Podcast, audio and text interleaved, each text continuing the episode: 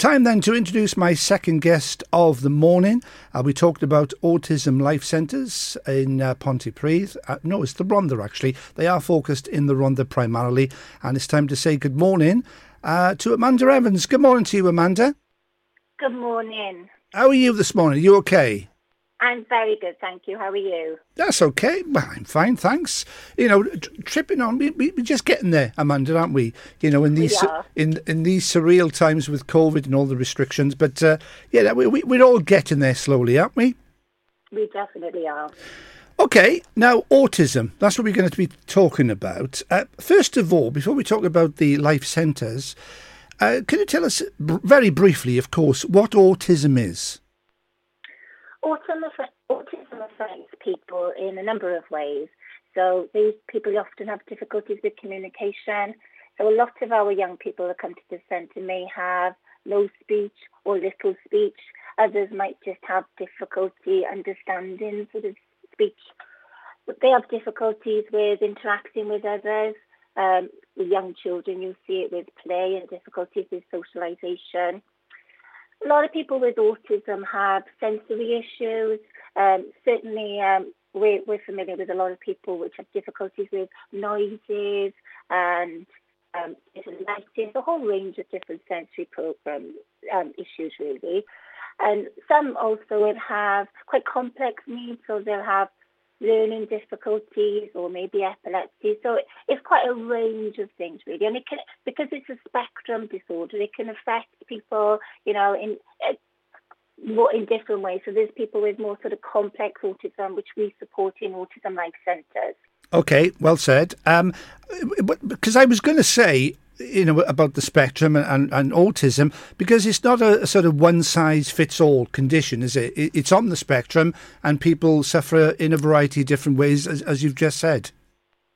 Yeah, autism can uh, affect. There are certain criteria that people need to meet to sort of have the diagnosis of autism, really, but but it does affect individuals differently, and that's why it's really important to look at that individual because that individual will have their own needs, their own strengths, so it's sort of helping them to support the areas where they find difficult, but also to encourage in the areas where they have strengths and help them develop more skills as well.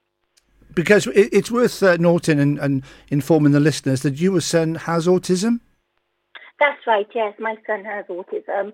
Um, he's 25 now, and that was the reason why I was involved in setting up autism life centres because when he left school, there wasn't really anything around at that time that met, he's got quite complex needs there wasn't really anything around that sort of would, would meet his needs at that time.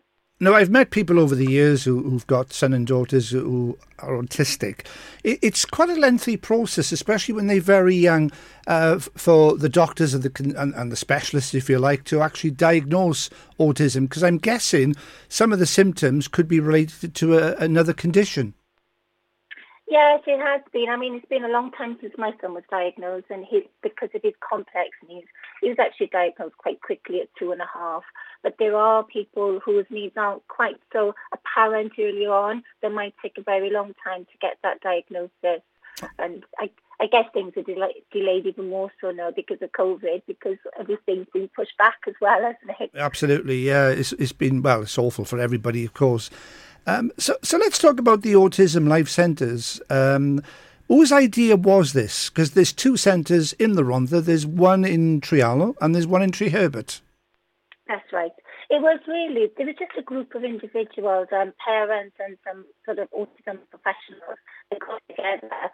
It was really because there was nothing available at that time. So we were finding that, you know, when our um, sons and daughters or whatever were coming out of school, they, there wasn't really anything that met their needs and we didn't really want them to be moving away from home to specialist provision. We wanted them to stay at home with their families and access specialist day centre provision. So that's how it got set up. Okay, so who actually qualifies then? People with autism, of course, but but uh, is there a sort of tick box you've got to do on a form, you know, to actually uh, for those who actually qualify to attend these centres, Amanda? Is that how it works?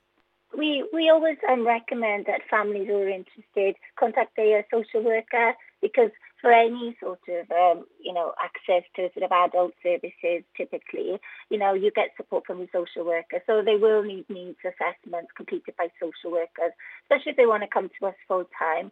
But others might want to come on a sort of a, sort of a part-time basis or whatever, and they can, they can speak to us as well. Okay, so these two centres then are for people with high functioning autism. Would that be right? Actually, no, it's the opposite. It's for people with oh, right, complex, okay. it's, it's for people with more complex needs at present.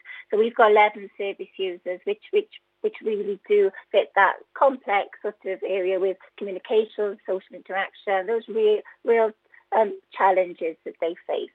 But we will be looking to grow and we are hoping that when we do so, we'll be able to provide more services. And it might be sort of after school, it might be weekends and so forth for other individuals that have um, to access, especially our allotment, to um, you know, to access our services as well. You know, that's plans for the future. Okay, so who actually supervises the centres and what sort of activities uh, go on there? Well, we've got amazing staff at the centre. I mean, they, have been especially over the last year, they've been phenomenal. And um, we do a range of activities. Again, it depends on the individual. So we do a lot of, uh, you know, typically we would access to like accessible cycling and rebounders and all sorts of things. We do a lot of skills development. We do work with people because communication difficulties. We, we do work with people building up their communication skills we try and create sort of opportunities for um, work experience if we can to their level. And our allotment at the moment is really beneficial in helping with that. Now, I'm glad you mentioned the allotment because this one now, the allotment is one allotment, it's in Treherbert and it's been opened where sufferers can go to plant vegetables, fruit, and generally touch base with nature. Yes, oh, it's been amazing. It's been one of, after a difficult year, it's been one of the really positive things that's come out of it because we've done a lot of work. It's gone from a very derelict um, space, really, to, uh, oh, it's, it's, we're so proud of it. We're so proud of all the work that's done. So today, really, now, and I users are starting to access it every day, is that they get opportunities to plant fruit and veg, that they'll harvest it, that they'll cook it. So they'll have this whole range of life skills that they'll develop.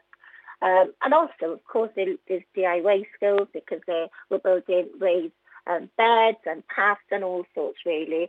But um, like you said, it's also an area for well-being. And I think the last year has shown us once again how important it is to connect with nature, to get outdoors. And, you know, it's, it's really been useful. A beautiful spot. It's got lovely views. So it's great for a well-being experience as well.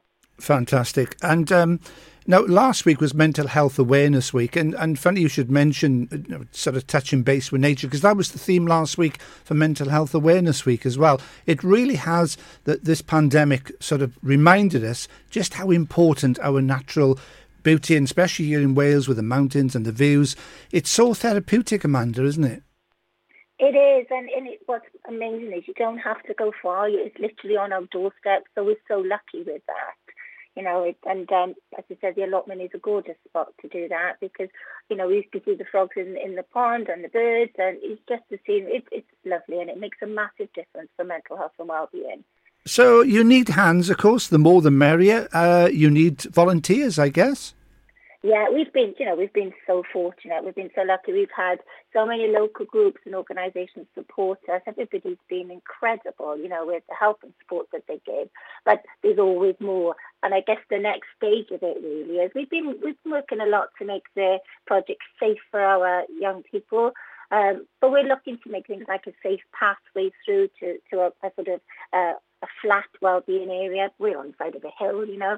So we are looking for people who might have um, knowledge and they can guide us on how to do that or potentially people who would like to volunteer to help construct the path and to be involved in our allotment project, you know, so anything that can be helped we'd be really grateful for. have you got any contact details, you know, telephone numbers, that sort of thing? The best way to contact us, I think, would be through our website, if people could do that. So it's www www.autismlifecenters.co.uk. Uh, it's got all our contact details on there. We've got Facebook for Autism Life Centres. We've got a separate Facebook page for the allotment called the Time to Grow Project, telephone numbers, everything's on there. So that's probably the best way to contact us. Nice one. Autism Life Centres uk. That's what it was. It. Uh, fa- have, have, have, we got a Facebook page, Twitter, that sort of thing as well? Or yes, it... we've got we've got Facebook. Um, so and the links to the Facebook page are actually on that website as well. Um, but again, it's Autism Life Centres, and the allotment one for Facebook is Time to Grow. Excellent. Amanda Evans talking about uh, Autism Life Centres in the Rhondda. Uh, thank you very much indeed for joining us live on GTFM this morning. Thank you very much for having me.